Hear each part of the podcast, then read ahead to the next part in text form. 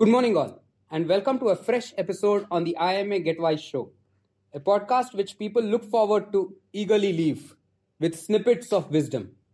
Today's podcast discussion is going to be very interesting as we have a panel comprising of interesting personalities.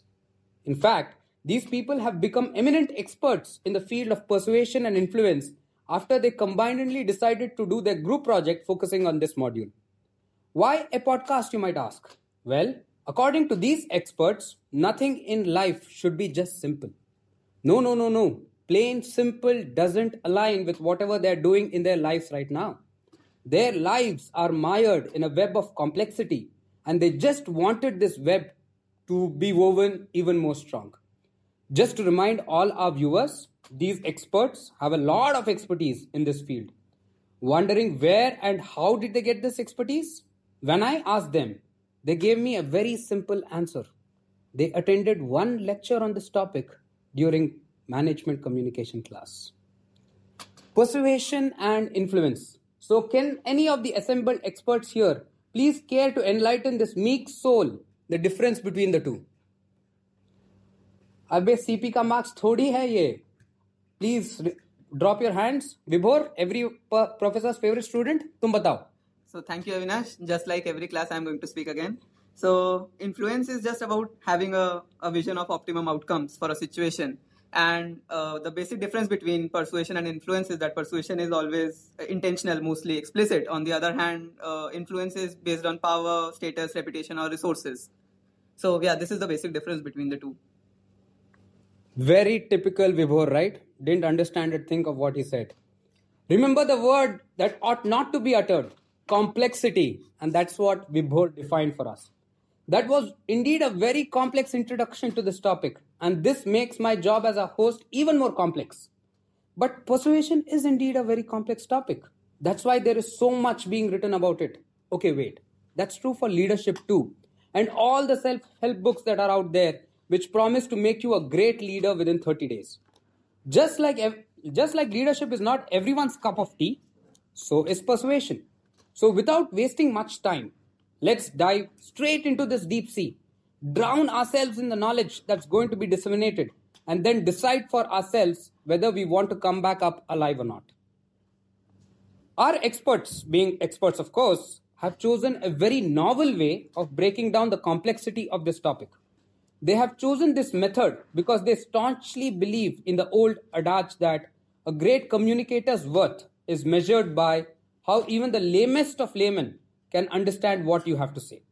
That adage was of course created by me, and the lamest of laymen in today's podcast is again me. How many of you here have watched The Wolf of Wall Street? Well, everyone here, right?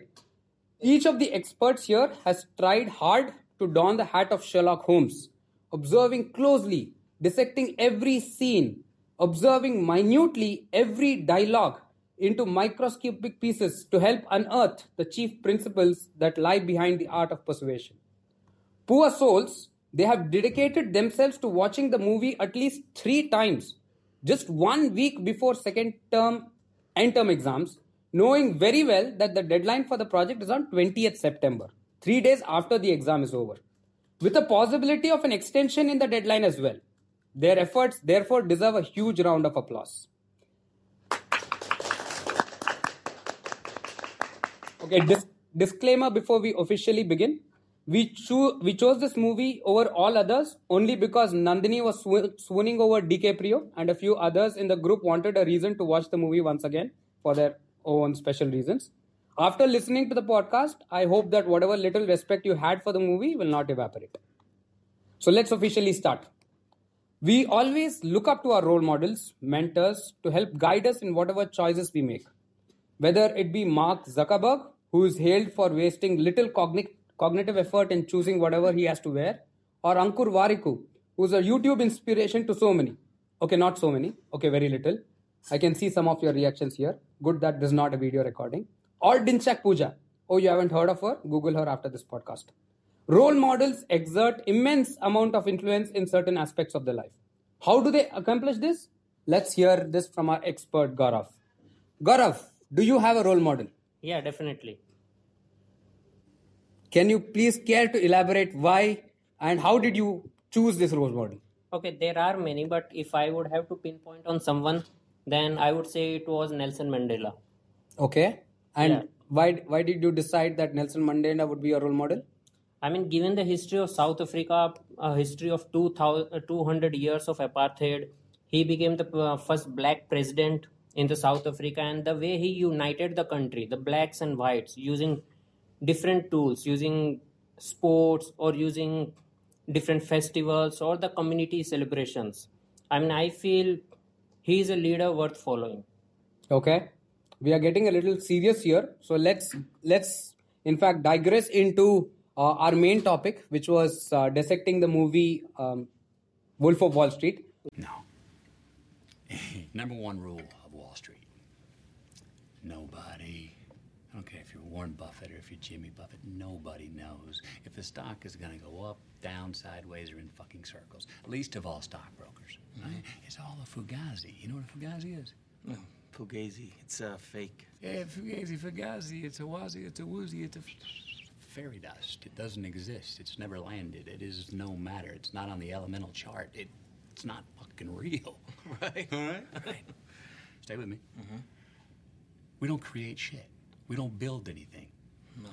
So if you got a client who bought stock at eight mm-hmm. and it now sits at sixteen and he's all fucking happy, he wants to cash in, liquidate, take his fucking money and run home, you don't let him do that. Okay. Because that would make it real. Right. No. What do you do?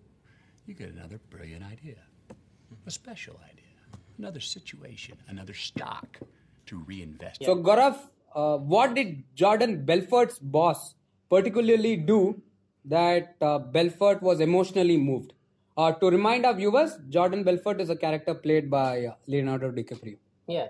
So, it was during this scene that uh, when it was uh, when Jordan Belfort joined his first job at the Wall Street. He was trying to create this rapport with his boss, and uh, his boss has drawn personal powers from his expertise and stellar track record on Wall Street, and that's what made Jordan Belfort to listen to him. Uh, the fact that made the scene more interesting for me was the, the character of Jordan Belfort's boss that was played by Matthew McConaughey. This character was simply the embodiment and representation of future Leo in this movie. Such was the effect of this interaction that Jordan Belfort's personality went on to become the complete opposite of what it was in this scene. Like, he entered into the Wall Street as a married family man with no drug addiction and an ambition to succeed through hard work. Here you can see the way he described his wife that uh, when he asked that if do you have a girlfriend? No, I have a wife. Her name's Teresa. She cuts hair. He was trying to create the rapport that I'm here to talk about money. And from there, the boss deduced what Jordan Belfort wanted to listen here. So he first tried to induce this fear of missing out in Belfort by telling the waiter, okay, it's his first day at the job. And that's what uh, made Leo to, that's what made Jordan Belfort to realize that he may be missing out on a few things here. So he started listening more carefully to him. And uh, If I were to pinpoint the persuasion skills displayed by the boss, first he knew his prey and he knew the requirement of his prey. So the way boss commented to the waiter and later on the way he told to Jordan that you have a long way to go here. So you can really tell Belfort was trying to absorb all the overwhelming uh, knowledge that he was getting or the stuff that he was getting, and he was trying to reconcile the fact that he badly wants it. Maybe he he doesn't like the way one can achieve these things, but still he wants it. He doesn't show it. And then even in the end, observing his facial expressions, you feel him that he is somehow accepting his way of life. This is a crucial scene for the movie for me because it underlines the values Jordan takes to become the most successful stockbroker for the rest of the movie. Okay. So, um, thank you for uh, alluding to the concept of FOMO, which is what we are going to discuss next. But what you are essentially saying is the boss used his position of authority and also the expertise that he had built over years Um, expertise in the stock market world basically means you get rich regardless of whether your clients get rich or poor. So the boss used his expertise that he had built to bring conviction to whatever he had to say and make it appear genuine. Yeah, definitely. Um, let's let's move on to Nandini now, the chief mastermind behind choosing this movie for our podcast. Uh, FOMO is something that we have experienced always in our lives. Uh, FOMO has reached new heights after joining I M A. A few of my friends are going for Garba dance sessions, and every time they come back and tell me how exhilarating the sessions were. Most of the times they are exaggerating. Uh, they only do this to see, see the expression of despair in our faces. Uh, I am attacked by a pang of uh, FOMO. So, Nandini, have you been, um, you know, ridden with uh, this pang of FOMO after you joined I M A? Yeah, absolutely. I think uh, my fir- my brief one-year stint with U P S C preparation born completely out of the fear of missing out on what seems to be an extremely glorified career path for Indians. Uh, that would be a very serious example of FOMO in my life. I think millions of parents and students are starry-eyed about this career field. In this day and age of digital media, there's a lot of pressure of hearsay. A more pragmatic approach is now the need of the hour. Okay, so let's get on to what needs to be done at a later point in time. Let's come back to the movie per se. On penny stocks that had huge upside potential with very little downside risk. Does that ring a bell? Okay, great.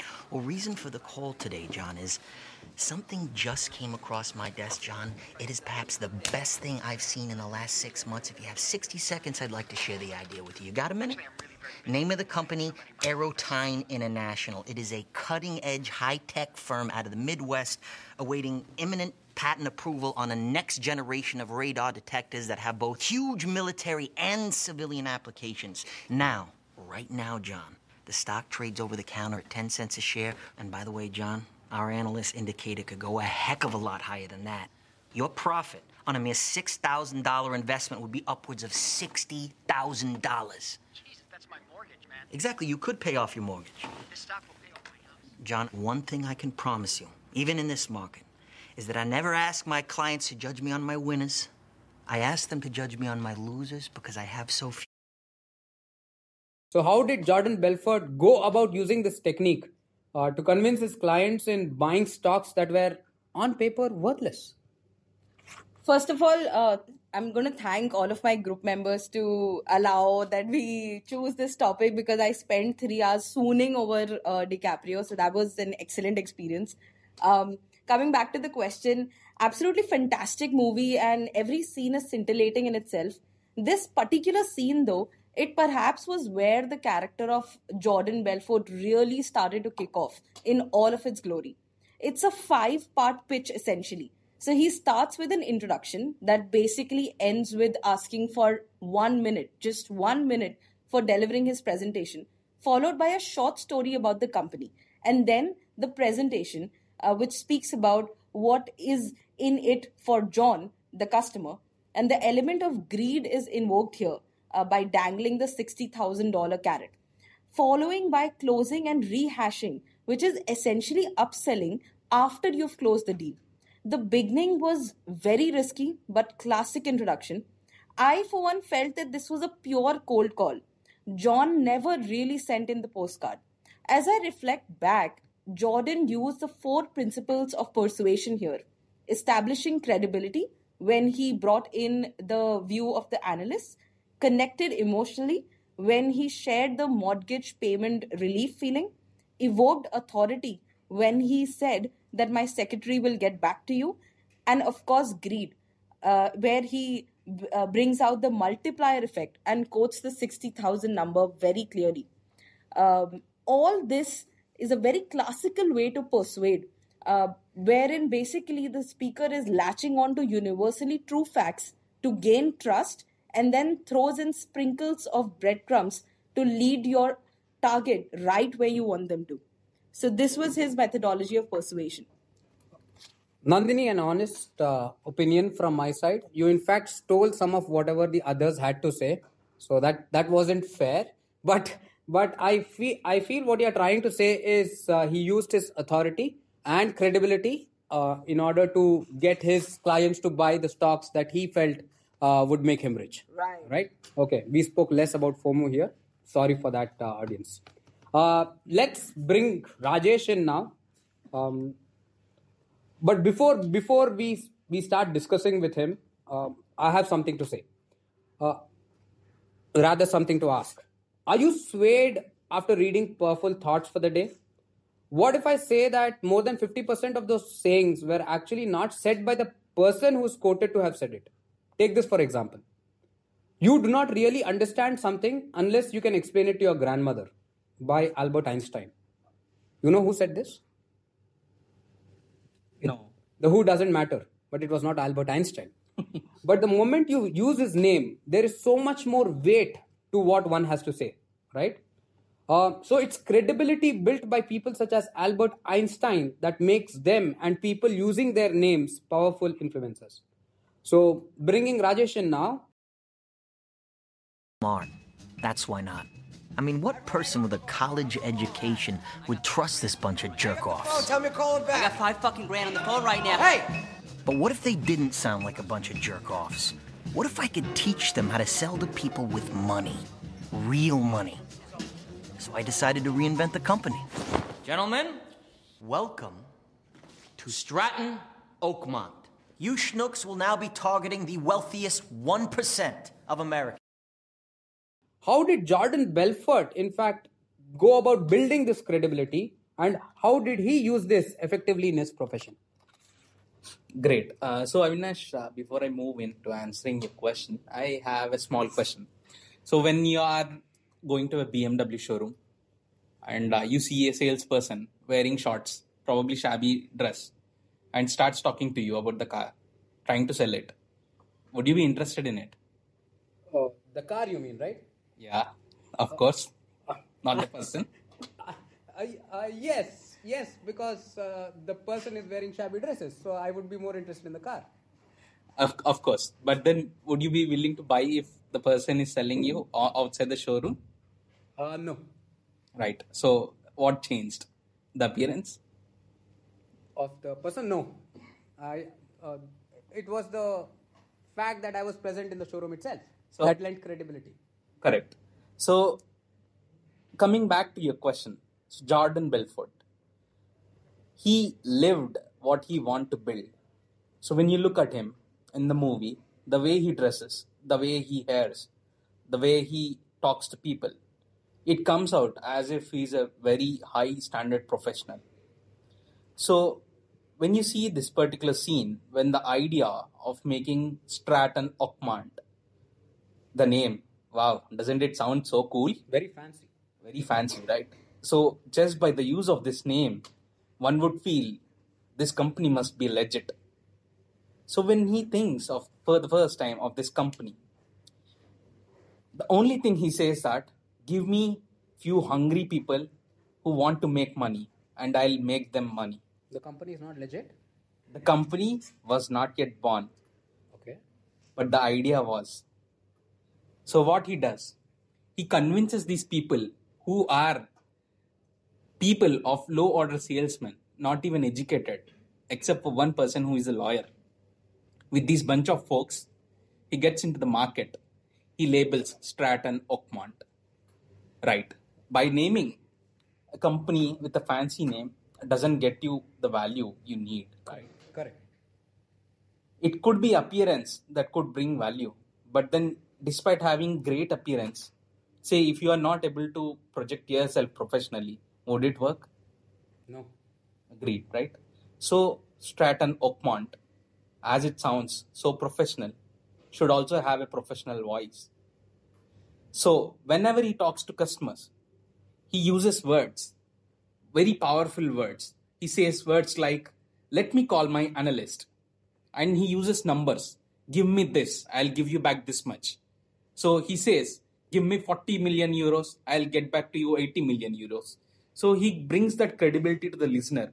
He makes them feel comfortable, confident. So he has this attitude of using, say, words like Aerotyne International, a high-tech cutting-edge company. When you hear such kinds of words, you feel confident about the firm, right? Isn't it? Right. So he makes the listeners feel comfortable. once you're comfortable, he starts feeding good blue chip stocks. So once you are up with this blue chip stock, you you have this trust over the Stratton Oakmont. Once the trust is built, then you start selling penny stocks. Okay. So the way you just spoke to me, I feel like investing in that company right now. Exactly, right? So that's what that's what the main protagonist did for this movie. Okay. Thank you, Avinash. That was a wonderful conversation. Thank you. Thank you, Rajesh. So essentially, essentially he chose his target segment wisely, which comprised of people who were gullible. He used his expertise in order to influence them, gave them very little time to decide as such, and used his credibility to drive home uh, business. Uh, wonderful technique of uh, persuading people and getting rich. Uh, moving on to a slightly different theme now. We need, uh, we tend to do things because others have done it before and tasted success. Remember the Sharma ji ka beta comparison, which our parents considered to be the Amrit within persuasion skills during the sco- during our school days? Go back to your tenth and twelfth standard class. Uh, or, or let's go back uh, in time, just before our COVID days. New season of Game of Thrones is out. It's all there in your social media feeds, in your WhatsApp forwards, in your coffee and lunch table conversations. You're surrounded by it. You feel you are being ostracized because you are the only one who has not watched it and you are not able to contribute in any conversation. What do you do? You succumb to social pressure, open a Netflix account, though it is damn expensive. So a cheap bugger like me would download it from torrent using a proxy and then binge watch Game of Thrones on a weekend. So Chagresh, tell me, have you experienced peer pressure before? Do you dream of becoming financially independent, but struggle every month just to pay your bills? Would you like to own a home like this one, but can barely afford to pay your rent? My name is Jordan Belfort, and there is no secret to wealth creation. No matter who you are, no matter where you came from, you too can become financially independent in just a matter of months. All you need is a strategy. When I was twenty-four years old, I made a decision, not just to survive, but to thrive. At first, I didn't feel like deals like these were possible, but we have the house and we have a thirty-three thousand dollars profit. I certainly believe now. Think about it for a second. If you don't have the guts to attend Jordan Belfort's Straight Line Persuasion System seminar, then how do you expect to make any money? If you want to be a millionaire someday, have some guts. Make a decision.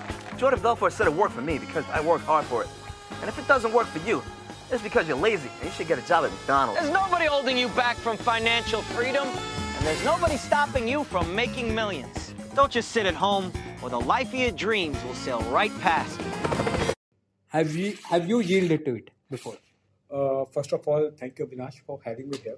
I always wanted to do something great with my life, and you gave me the chance. So, I have a better answer to your question.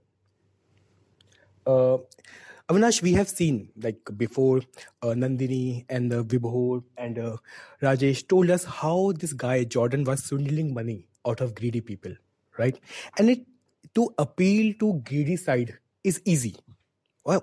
And second thing, whenever Jordan was talking to them, Jordan was trying to tailor his response as per the situation. But later on in his career, Jordan switched to become a motivational speaker and to persuade people to come to your seminars, to an advertisement is much more difficult. So what I want to do before answering your question is to try to dissect the persuasion techniques Jordan used for the motivational speaking uh, seminars. Fair enough. So uh, first thing, uh, Jordan always tried to phrase a statement as a question. Okay, so this tonality taps into people's aggressiveness. It makes them, it especially useful when you are introducing yourself and creating a rapport for your product. So we have seen the example. Jordan started like, uh, do you want to be a millionaire? Do you want to rich? Do you want to pay for your, uh, let's say your uh, mortgage? No one will say no to these questions. So when you agreeing with the questions, you are agreeing to the product. Okay. Second thing, using mystery and intrigue to justify your sale of pitch. So there, he was not using the words like because, so. He was not trying to reason. He was creating a mystery. And to justify that mystery, he brought in some people who said that they got benefited by the products. Okay. So Jordan helped me to pay my mortgage. Jordan helped me to make me, Jordan made me a millionaire. Okay, this is what we see happening in Naptol, right? Regularly. Exactly. You... Exactly. The sale page. Right.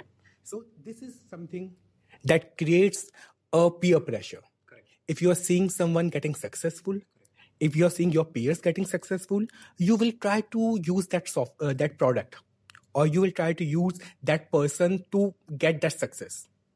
Later on, Jordan, like, uh, who is more successful than a successful person? The guy who's always on the move. So in the advertisement, whenever Jordan is speaking, he's always on the move. Whether he was traveling from a helicopter or a car or a motorboat.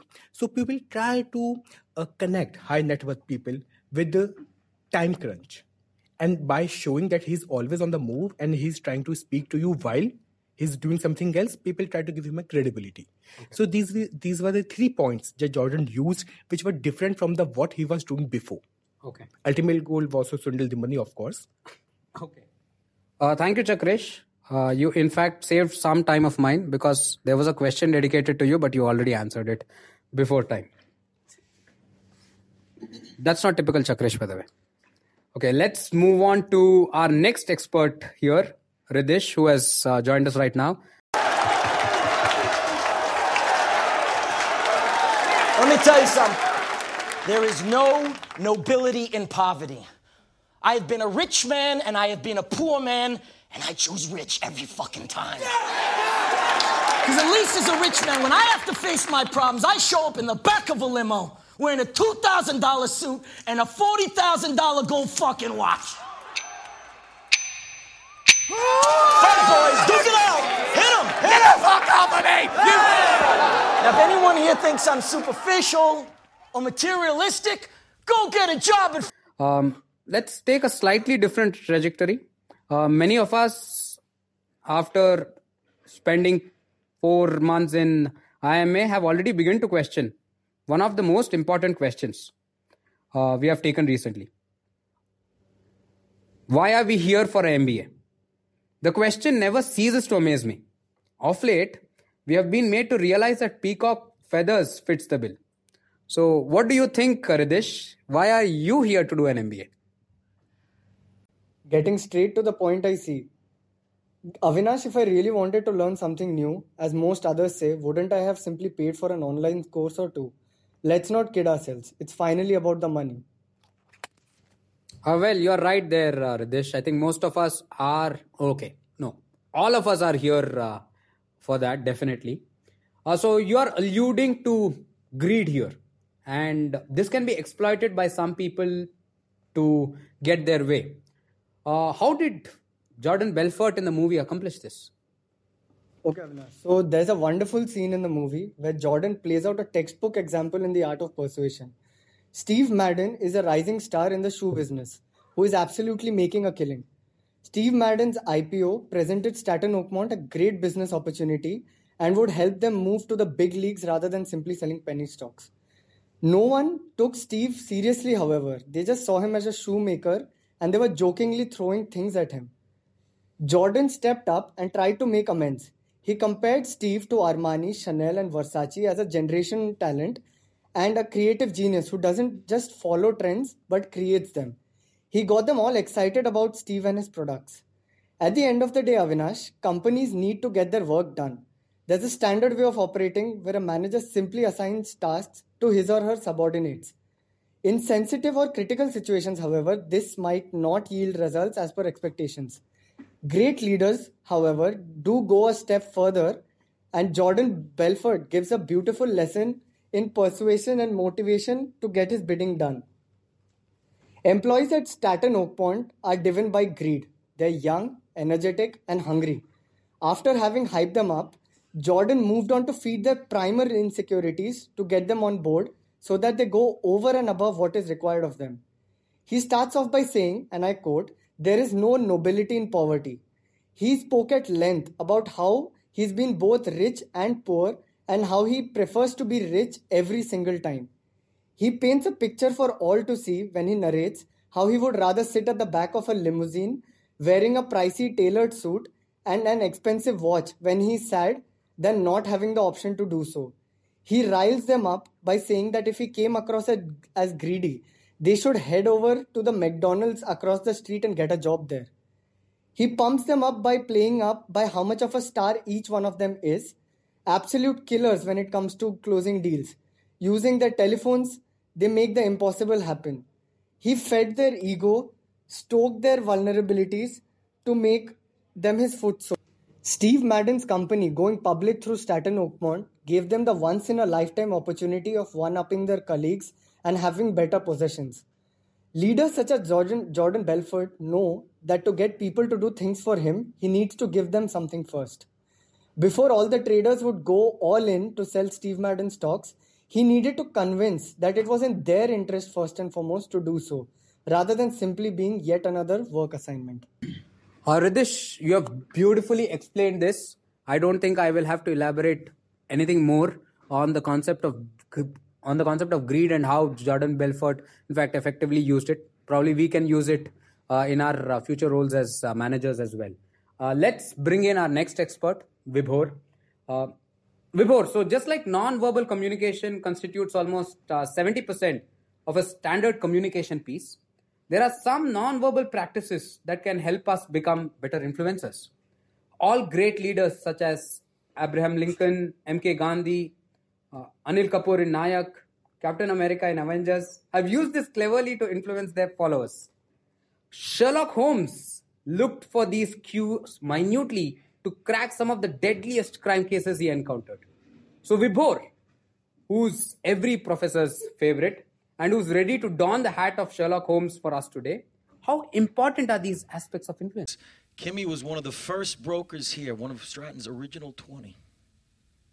Now, most of you met Kimmy, the beautiful, sophisticated woman that she is today, a woman that wears three thousand dollars Armani suits, who drives a brand new Mercedes-Benz, a woman who, who spends her, her winters in the Bahamas and her summers in the Hamptons.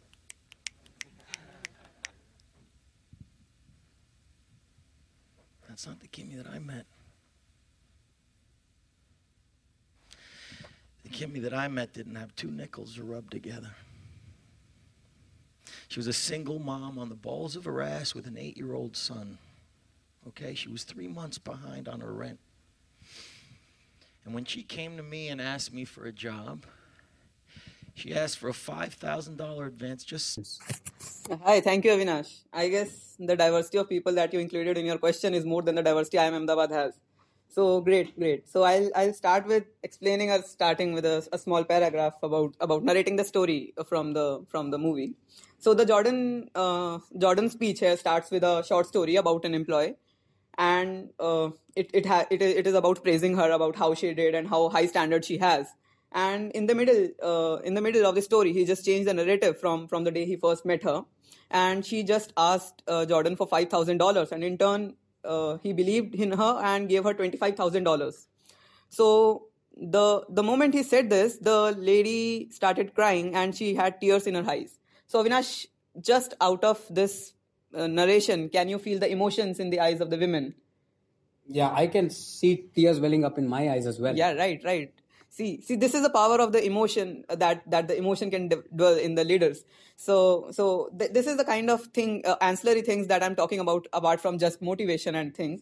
So the sentiment was developed in the employees and the employees were also crying. This was the first time that even I also cried watching a movie because, because of, of getting so much, so much attached to that uh, single mom raising the child, and, and leaders can use multiple such things.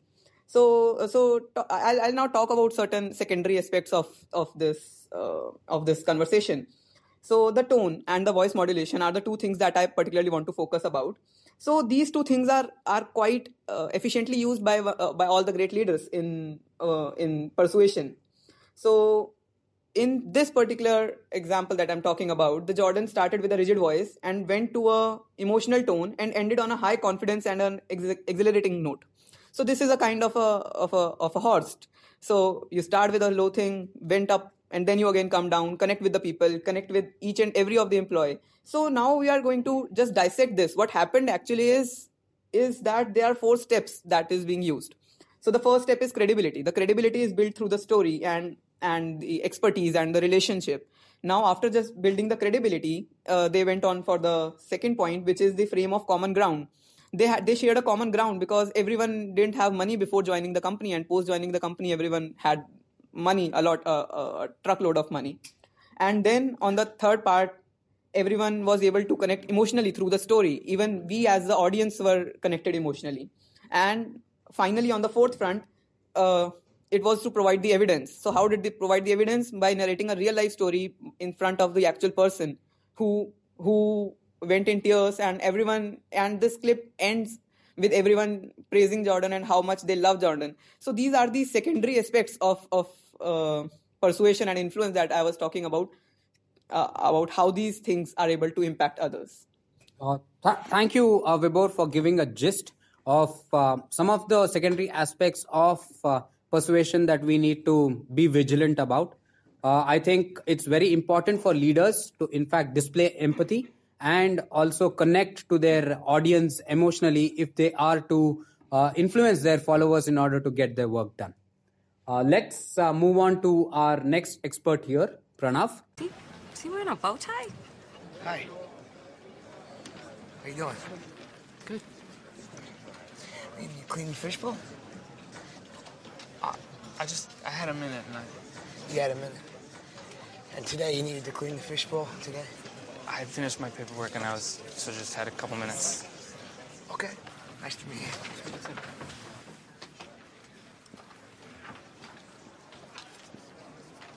A new issue day!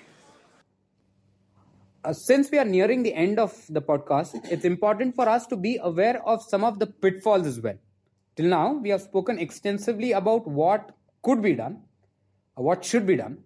Now let's bring in our expert Pranav to discuss about what are some of the mechanisms one should try to avoid uh, in certain situations. So over to you, Pranav. Thank you, Avinash, for having me on the podcast and uh, making me feel like an important person. So let us talk about Donnie now.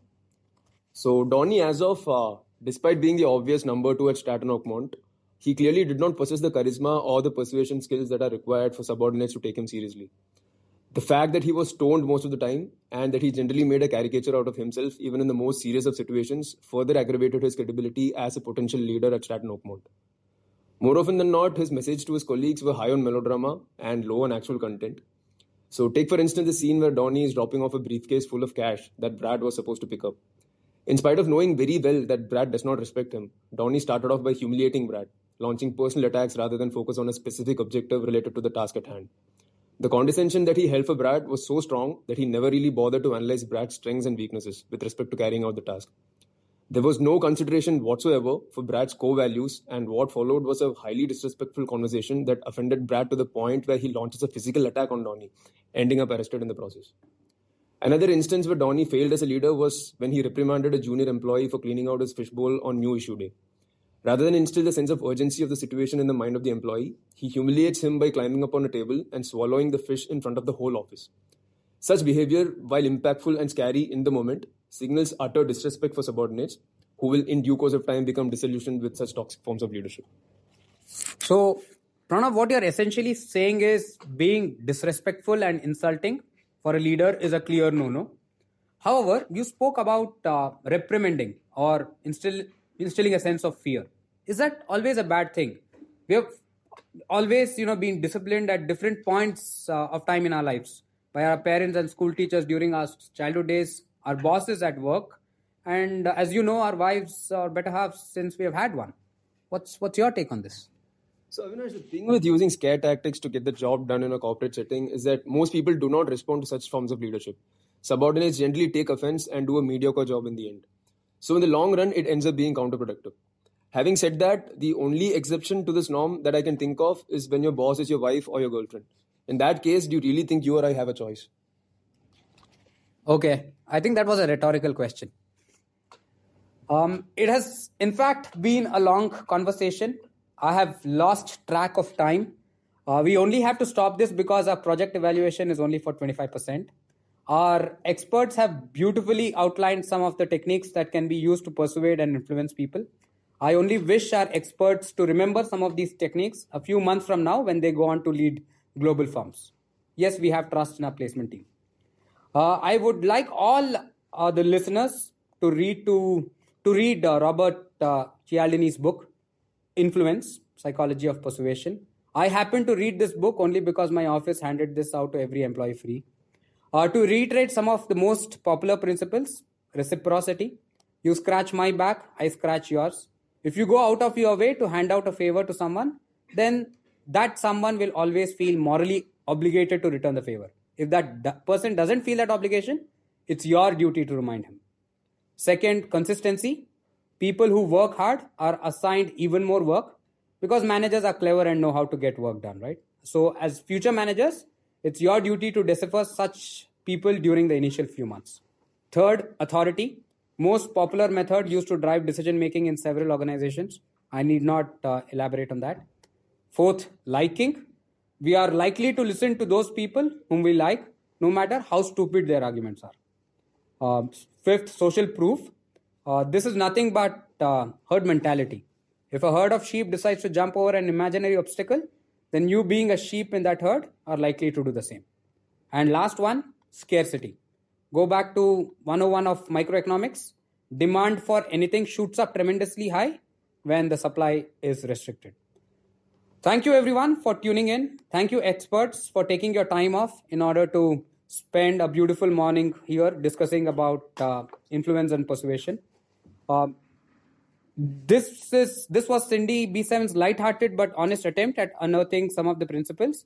I hope uh, there is something that we can always uh, take away from this. Thank you so much.